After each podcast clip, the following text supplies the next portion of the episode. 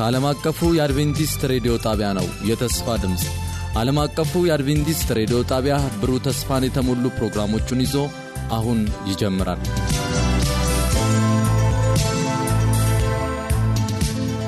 ከዓለም አቀፍ አድቬንቲስት ሬዲዮ እየተዘጋጀ የሚቀርበውን ልዩ መንፈሳዊ ዝግጅት ተከታታይና አድማጮቻችን እንደምናደራችው የጌታ ፈቃዱ ነው። እንደገና በዚህ ማለዳ በአየር ሞገድ ለመገናኘት ያበቃልን አምላክ ስሙ ብሩክ ይሁን እንላለን።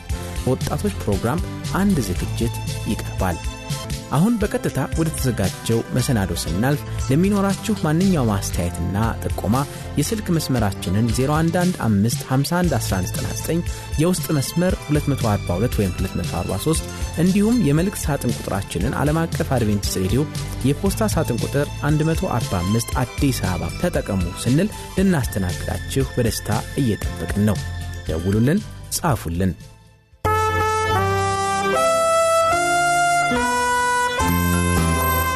ማንም ታናሽነትህን አይናቀው። ይህ ከወጣቶች መንፈሳዊ አገልግሎት የምናገኘውን በረከት የምናቀርብበት ሳምንታዊ መሰናዶ ነው።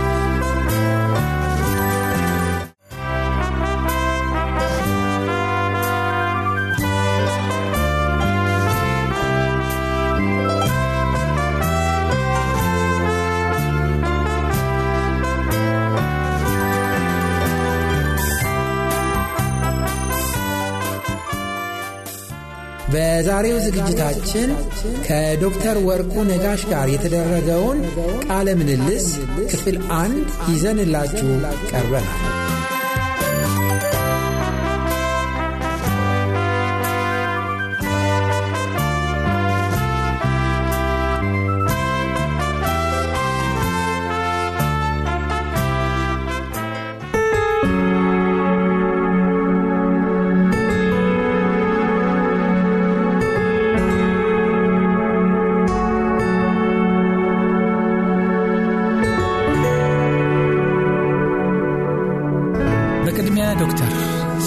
መልካሙ ፈቃዶ የተጣበበውን ጊዜዎትን ለእኛ ስለሰጡና ለዚህ ለቃለ መጠይቅ እዚህ ስለተገኙ በአድማጮቻችን ስም እግዚአብሔር ያክብርልን ማለት እንወዳለን። ስለዚህ እንኳን ደህና መጡ። ጥያቄዎችን የሚጀምረው ከአስተዳደገዎት ይሆናል። እንዴት ነበር አስተዳደገዎትና ምንስ ይመስል ነበር? እስኪ ወደ ኋላ ሂዱና የልጅነት ዘመንዎትን አካባቢውን ጭምር የዛን ዘመንም የክርስትና ሕይወት አስታውሰው ይግለጹልን። እሺ እንግዲህ ወደ ኋላ ሄጄ ማሰብ ስጀምር የልጅነት ትዝታዬ በአስተዳደግ ደረጃ በቤተ ክርስቲያን ውስጥ በቤተ ክርስቲያን ማህበር በቤተ ክርስቲያን ቤተሰብ ማደጌ ነው ጎልቶ ትዝ የሚለኝ። እንግዲህ እኔ ቄስ ልጅ ነኝ። ፓስተር ነጋሽ ሞት ባይኖር የአድቬንቲስት ቤተ ክርስቲያን ለረዥም ጊዜ ያገለገሉ ቄስ ነበሩና አስተዳደጋችን በሙሉ በአድቬንቲስት ስነ ስርዓት የተቃኘ ነበር እና መልካም ትዝታ ነው ትዝ የሚለኝ። የተወለድኩት በእኛ ጊዜ ክፍለ ሀገር ነው የምንለው፣ በጎንደር ክፍለ ሀገር ነው። ግን ትዝታ የሚጀምረው ገና በአራት አምስት ዓመቴ ላይ አዲስ አበባ ነው እና እዚህ አዲስ አበባ በምናድግበት ጊዜ መጀመሪያ እንደመጣው ፊት በር ነበር የሚባለው። በኋላም ፍሎሃ፣ ከዛም በኋላ ዘበኛ ሰፈር እንለው ነበር። አሁን ሂልተን ሆቴል የሰፈረበት ቦታ ማለት ነው። ፍሎሃ ብለን የምንኖርበት የነበረውን አሁን ሸረተን ሆቴል የተቀመጠበት ቦታ ነው። ከዛም በኋላ በ Point Four እንል ነበረ በዘመኑ ካዛንቺስ አካባቢ አሁን የ United Nations ህንፃ ማረፊያ ሆኗል። እንደዛ በሚል ትዝታ ነው እንግዲህ የማስታውሰው። በጣም ወደኋላ ሄጄ ልጅነቴን ሳየው አባታችን የአድቬንቲስት ቤተ ክርስቲያን አገልጋይ ስለሆነ በየጊዜው ወደ ልዩ ልዩ ሀገር ለስራ ይላክ ነበርና የአዲስ አበባ ስራውን ካጠናቀቀ በኋላ ወደ ሀረር ለስራ ተሰዶ ስለነበረ እኛም አብረን ሀረር ሄደን ጥሩ የትዝታ ጊዜ አለኝ። በሀረር ያሳለፍኩት የወጣትነት ዘመኔ ነበረ። ከዛም አልፎ እንግዲህ ወደ ወላይታ ለስራ ስለተመደበ ከዛ በኋላ በትምህርት ዘርፍ ሳስበው ወደ ኩየራ የሚባል የአድቬንቲስት ትምህርት ቤት ያመራናል እዛ ነው ከስምንተኛ እስከ አስራ ሁለተኛ የተማርኩት እዛ ነው መልካም በዚያ ዘመን ከገጠር መጥተው ከተማ በምትቀላቀሉበት ጊዜ የሚፈጠር ልዩነትን በለው ወይም የእንግድነት ባህሪ ይታያል። በትምህርታችሁ ላይ በኑሯችሁ ላይ የተፈጠረ ነገር አልነበረም። ከነበረው የክፍለ ሀገር ኑሮና የከተማ ኑሮ አንጻር እንዴት ተወጣችሁት? በዛ ጊዜ በተለይ ከክርስትናው ጋር ተያይዞ የነበረውን ይዛችሁ ዘለቃችሁ ወይስ በመካከል የገጠማችሁ ችግር አልነበረም? አዎ እንግዲህ ስለ ትምህርት ስንመጣ አሁንም ወደኋላ ከሄድን ፍልሃ በምኖርበት በምንኖርበት ዘመን በቅርቡ ትምህርት ቤት ስላልነበረ ያኔ ደግሞ የቄስ ትምህርት ቤት በጣም የተለመደ ነበርና በአካባቢያችን የሚኖሩ ሀብታም ሰው ቄስ ቀጥረው የመንደሩን ልጆች ፊደል ሊያስቆጥሩ ስለነበረ እኔም እንደዚሁ እዛው ከተማሪዎች ጋር ተቀላቅዬ የፊደል መቁጠር ዳዊት መድገም እድል የደረሰኝ እዛ ላይ ነው። ወደ አንደኛ በምተላለፍበት ጊዜ አሁንም የአድቬንቲስት ትምህርት ቤት የሆነው ቀበና ትምህርት ቤት አንደኛና ሁለተኛን እዛ ነው የተማርኩት የምቀጥልበት ሁኔታ ነበረ ግን በአጋጣሚ በልጅነት የሚመጣ ነገር ስለነበረ መንገድ ላይ እየተጫወትኩኝ ምን እያልኩኝ አደጋም ላይ እየወደቅኩኝ አስቸገርኩ ወላጆቼንና አይ ይሄ ልጅ ለጤናው ሲባል ተብሎ ከምንኖርበት የ Point Four አካባቢ ሌላ ትምህርት ቤት ይፈለግለት ተብሎ አስፋው ወሰን ይባል ነበር በወቅቱ። ካዛንቺስ አካባቢ መሆኑ ነው? ካዛንቺስ አካባቢ። አሁን ሌላ ስም ተሰጥቶታል ምስራቅ ይባላል። ምስራቅ እንደዛ ነው። እና አስፋ ወሰን ትምህርት ቤት እንግዲህ ከሶስተኛ እስከ ሶስትና አራት ማለት ከሁለት ሶስት አራት ይመስለኛል። እዛ ነው የተማርኩት። ከዛ ወደ ሀረር ሄድን ስላልኩኝ ሀረር ደግሞ አምስተኛ ስድስተኛ ሰባተኛ ክፍል የተማርኩት ሀረር ልውል ራስ መኮንን ትምህርት ቤት ይባላል እዛ ነው። ጥሩ ትዝታ አሁንም ቢሆን አለኝ። ከዛ በኋላ ከ8 እስከ 12 ለመድገም ያህል ኩየራ ነው የተማርኩት። እዚያውን ቀጥልና የትምህርቱን ዘርፍ በአንድ መልኩ እናስይዘው ከኩየራ ትምህርት መጠናቀቅ በኋላ የት ሄዱ? እስኪ አሁን እስከደረሱበት ያለውን ትምህርት የጉዞ ዘመን እያስታውሱን በጣም ጥሩ። ኩየራ በጣም ጥሩ ትምህርት ቤት ነበር። አዳሪ ነው እና ከልዩ ልዩ ቦታ የሚመጡ ተማሪዎች ጋር አብሮ የመማር እድል ይሰጣል። ከዛም በላይ ደግሞ ከውጭ ሀገር የሚመጡ መምህራን ነበሩ እና በትምህርት ደህና ይሰራሉ ከሚባሉት መካከል ስለነበርኩኝ ምኞቴ ሁሉ የውጭ ሰዎች ስለማይም ወደ ውጭ የመሄድ ያው የዘመኑም አሁንም ያልቀረ ምኞት ነው ውጭ ሄደው መማር። እና አስራ ሁለተኛን ክፍል ስጨርስ በጥሩ ውጤት ነው ያለፍኩት ወደ ዩኒቨርሲቲ የመግቢያ ነጥቦች በቂ ነጥብ አምጥቼ ነበርና እኔ ግን ልቤ በቃ ውጭ ነው እንጂ እዚህ አይደለም የምማረው እዚህ አይደለም የሚል ውሳኔ አደረግኩና አስራ ሁለተኛን ስጨርስ የመሄድ እድሉ አልተከፈተልኝ። ስለዚህ ትምህርት ከመማር አንድ ዓመት እሰራለሁ በዛች ዓመት ደግሞ እንደገና ጥረት አደርጋለሁ በሚል እዛው ኩየራ መምህርነት ተቀጠርኩኝና አንድ ዓመት ማስተማር ቀጠልኩ። ተማሪ ሆኜ አስተምርም ነበረ።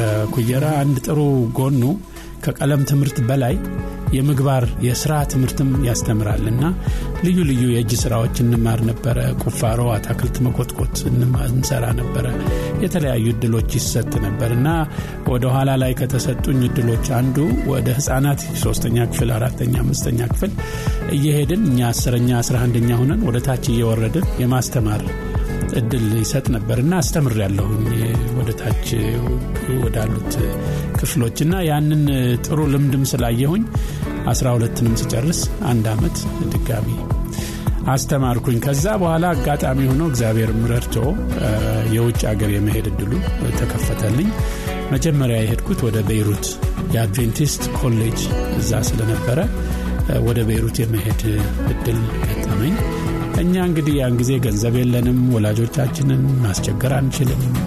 ከዚህ ሀገር ተመንዝሮ ውጭ ሀገር ሄዶ ትምህርት ቤት የሚከፍል ገንዘብ የለም እና እየሰራችሁ መማር ትችላላችሁ የሚባል ነገር መጥቶ እየሰራን ነበርና የምንሰራው ደግሞ የሚገርም ነገር ውጭ እየወሰዱን እኛ ቤይሩት ነው የምንማረው የአድቬንቲስት ኮሌጅ ነው። እስከ ስዊድን ድረስ ኖርዌይ ድረስ በአይሮፕላን እየወሰዱን ክረምት ክረምት መጽሐፍ መሸጥ እንሰራ ነበር እና የትምህርት ጥማቴ በጣም ከፍተኛ ስለነበረ ጊዜን በጥሩ ሁኔታ በመጠቀም ጥሩ ጥሩ የገንዘብ ምንጭ ሆኖልኝ ነበር እና ከዛ በኋላ የኮሌጅ ክፍያውን ራሳችን በአመቱም ውስጥ ደግሞ እየሰራን እየተማርን እየሰራን እንደዛ እያደረግን ነው የተማር ነው እና የቤይሩት ትምህርት ለሁለት ዓመት ነው እዛ የተከታተልኩት። ከዛ በኋላ ሌላ እድል ተፈጠረ እና ወደ አሜሪካ የመሄድ እድል መጣ። ሎማሊንዳ ዩኒቨርሲቲ የሚባል ታላቅ የሚታወቅ ዝነኛ የአድቬንቲስት ዩኒቨርሲቲ አለ። ወደዛ ለመሄድ በቃሁ እንግዲህ የባችለር ዲግሪን በሳይኮሎጂ የሂሳብንም ትምህርት በማካተት ጨርሻለሁ እዚሁ በሎማሊንዳ ደግሞ ሌላ የማስተርስ ዲግሪ የትምህርት ቤት የትምህርት አስተዳደር ተምሬያለሁ ከዛም አልፎ የ specialist የሚያሰኝ በትምህርት ዘርፍ specialist የሚያሰኝ በ curriculum ቀረጻ ውስጥ ሙያ የሚያሰጥ ከፍተኛ specialist ዲግሪ specialist ዲግሪ ማለት ከማስተርስ በላይ ከዶክትሬት በታች ተብሎ መሀል ላይ የሚመዘን ነው እሱንም አደረግኩኝ ከዛ ወደ ስራ መስክ ገባሁ ትንሽ ሰርቼ ያው የትምህርት ጥማቱ ስላላለቀ ወደ ከፍተኛ ትምህርት ለመግፋት ብዙ ቦታዎች አመለከትኩ። እግዚአብሔር ረዳኝ ሁሉም ተቀበሉኝ እና የመረጥኩት ስታንፈርድ ዩኒቨርሲቲ የሚባለው በጣም ዝነኛ ነው። ጥሩ የጠራ ትምህርት የሚያስተምር በአለም መደቡ ከፍ ብሎ የሚመዘን በጣም ጥሩ ዩኒቨርሲቲ ነው እና እዛ ለመግባት እድል አገኘሁ እዛ እንደዚሁ የትምህርት ጥማቴን ለማርካት ሌላ ሁለት ማስተርስ ዲግሪ እና የፒኤችዲ ዲግሪም እዛ ነው እና በአጠቃላይ ሲደመሩ ስድስት ይሆናሉ። ሶስቱ ማስተርስ ናቸው። አንዱ ዶክትሬት አንዱ specialist እና ባችለር ናቸው። በትምህርት ጉዞ እንግዲህ ይህን አይነት ጉዞን ያደረጉት በአጠቃላይ የህይወቴን 24 ዓመታት በትምህርት ጉዞ ላይ ያሳለፉት ፍሬያማ የትምህርት ጊዜ ነበረዎት እስኪ እነዚህን የትምህርት ዘርፎች ህይወትን ማስተርሶቹን በምን እንደነበሩ specialty ውን ገልጸውልናል ደግሞ ፒኤችዲዎቹ በምን እንደነበሩ የዶክትሬት ድግሪዎቹ እስኪ እነሱን አድማጮቻችን እንዲያውቋቸው እነሱን ቢገልጹልን። ጥሩ ነው። የባችለሩን ተናግር ያለሁ አንዱ ማስተርስም ያው የትምህርት አስተዳደር መሆኑን ገልጫለሁ። የቀሩት ሁለቱ አንደኛው በሶሲዮሎጂ መስመር ነው ሁለተኛው በ policy analyst ነት ነው ማስተርስ ያገኘሁት። የፒኤችዲ ዲግሪዬ የከፍተኛ ትምህርት higher education policy analyst የሚያሰኝ የፖሊሲ ቀረጻ ባለሙያ የሚያደርግ የዶክትሬት ዲግሪ ነው የጨረስኩት። መልካም። ይህንን የመሰለ እንግዲህ የትምህርት ጥረት ነበረዎት ለማወቅ እግዚአብሔር ደግሞ በዚያ በኩል አሳክቶለውታል ወደኋላ ልመልስዎት ቤይሩት ላይ ያሉ ዛሬ የብዙዎቹ ችግር የገንዘብ ምንጭ ማጣት የድጋፍ ማጣት እነዚህና የመሳሰሉ ይሆናሉ።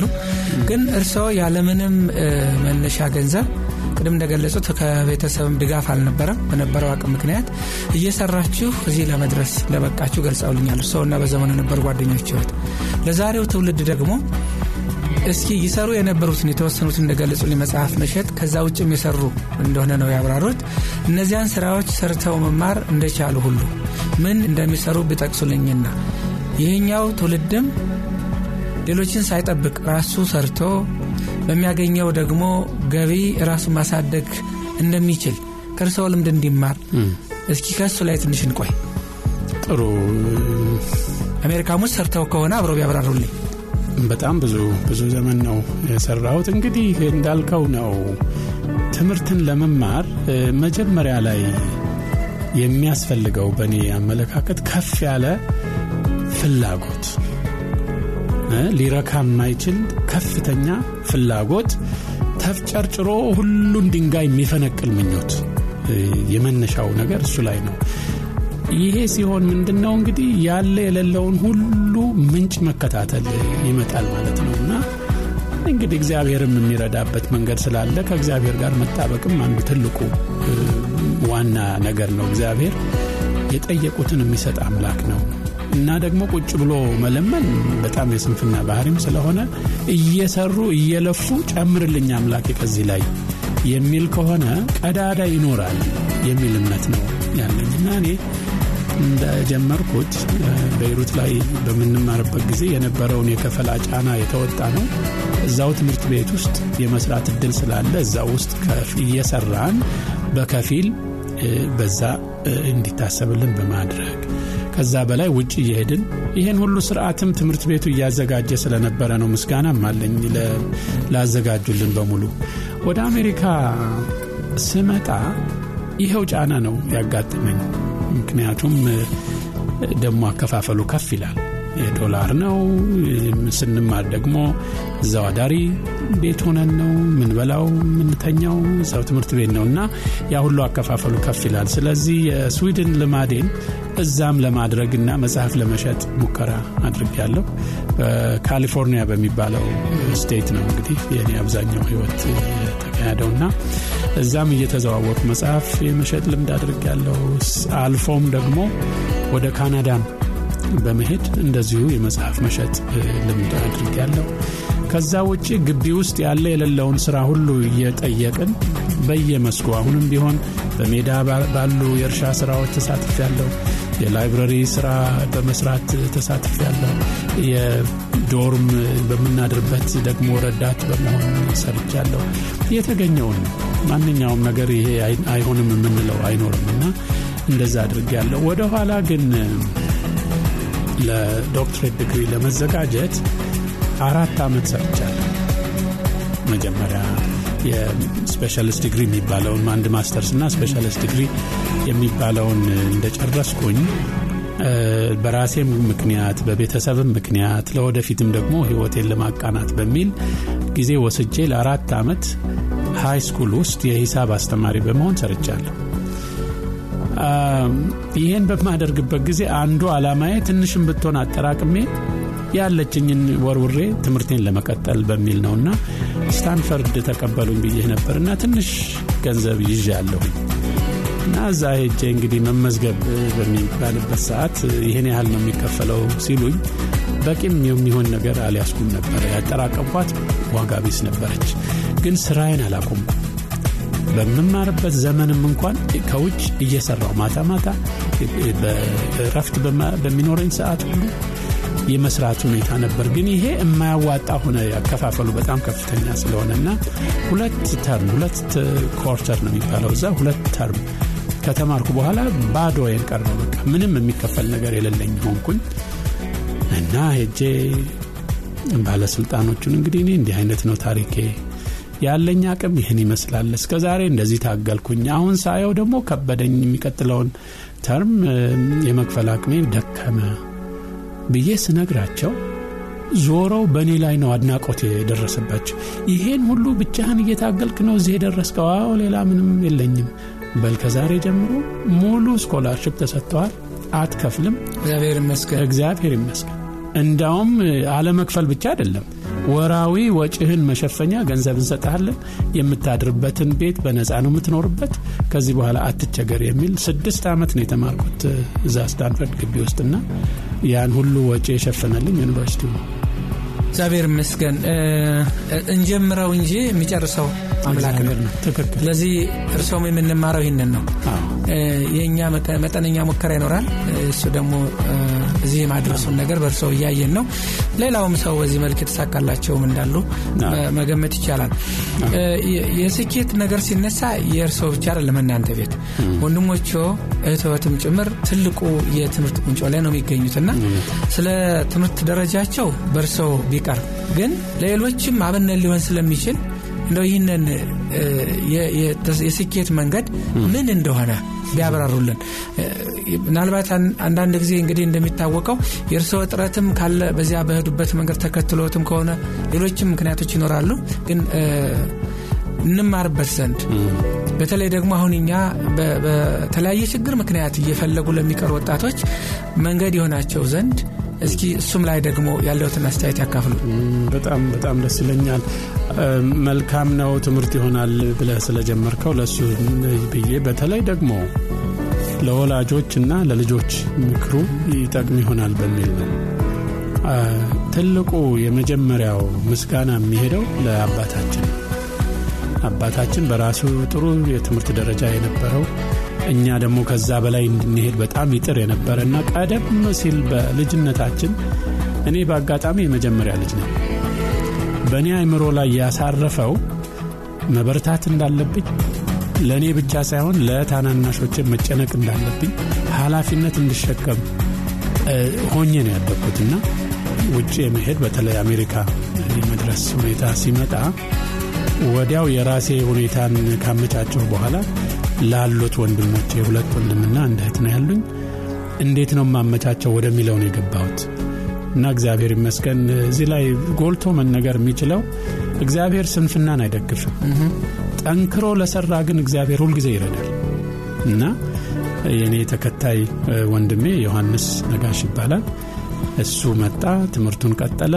እሱም ተፍጨርጭሮ በጣም ጥሮ ግሮ መጨረሻ ሐኪም ለመሆን በቅቷል አሁን ጥሩ ነዋሪ ሐኪም ነው ዶክተር ዮሐንስ ነጋሽ ይባላል። የእሱ ተከታይ ወንድሜ ደግሞ ሰለሞን ይባላል። እንደዚሁ በጣም ታታሪ ነው እሱም። እንደዚሁ የመምጣቱን ሁኔታ አመቻቸው መጣ ተማረ የዶክትሬቱን ዲግሪ ይዟል። አሁን ፕሮፌሰር ሙሉ ፕሮፌሰር ነው። አሜሪካ ውስጥ በሚታወቅ ዩኒቨርሲቲ መምህር ነው። በ IT መስመር ነው የሚያስተምረው እና tenured professor ማለት ቋሚ በቋሚ ደረጃ ሙሉ ፕሮፌሰር ሆኖ የሚሰራ ሆኖ እህቴንም እንደዚሁ ገነት ትባላለች። እሷም በጊዜዋ መጣች። እሷም በትምህርቷ ገፋች። የነርስነትን ትምህርት ተምራለች እና ቤተሰቧን ማስተዳደሪያ የሚሆን በግሏ ከባለቤቷ ጋር የምትሰራው ሙያ አለ።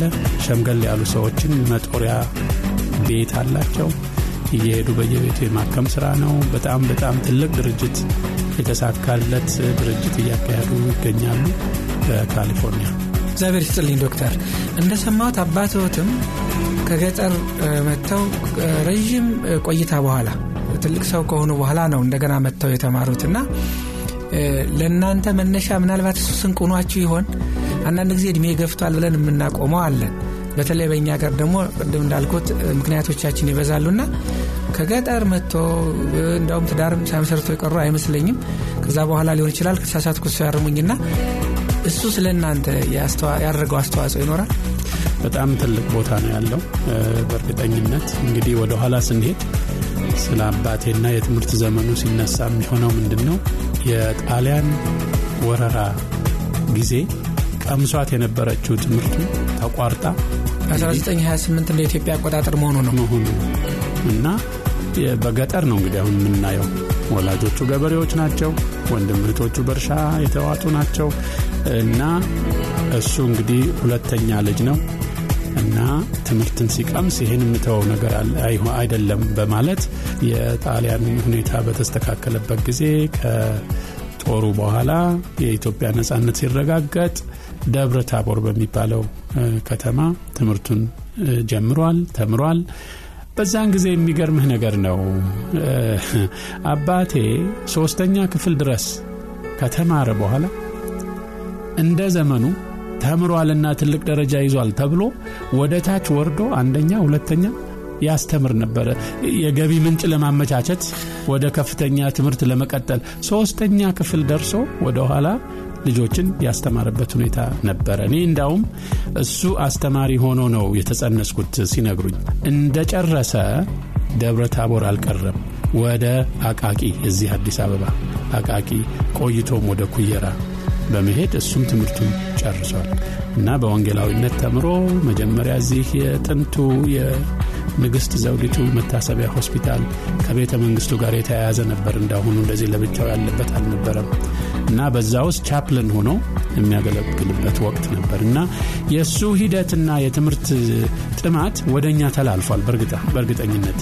ስለዚህ አባታችንን በጣም ነው የምናመሰግነው። ቅድም እንዳልኩት ነው ሲረባረቡ ቤተሰብ ሲረዳዳ ጠንክሮ ሲሰሩ እግዚአብሔር ደግሞ እንደገና የበለጠ ይባል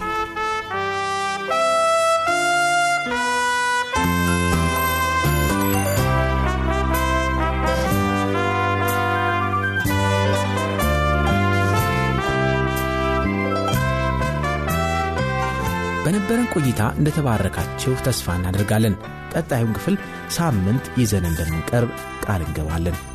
ለሚኖራችሁ ማንኛውም አስተያየት የስልክ መስመራችንን 0115511199 የውስጥ መስመር 242 ወይም 243ን መልእክት ሳጥን ቁጥራችንን ዓለም አቀፍ አድቬንቲስት ሬዲዮ የፖስታ ሳጥን ቁጥር 145 አዲስ አበባ በማለት እንዲሁም ለአጭር የጽሑፍ መልእክት 0931670027ን በመጠቀም ደውሉልን፣ ጻፉልን ስንል ልናስተናግዳችሁ በደስታ በመጠባበቅ ነው። ጌታ ኢየሱስ ይባርካችሁ።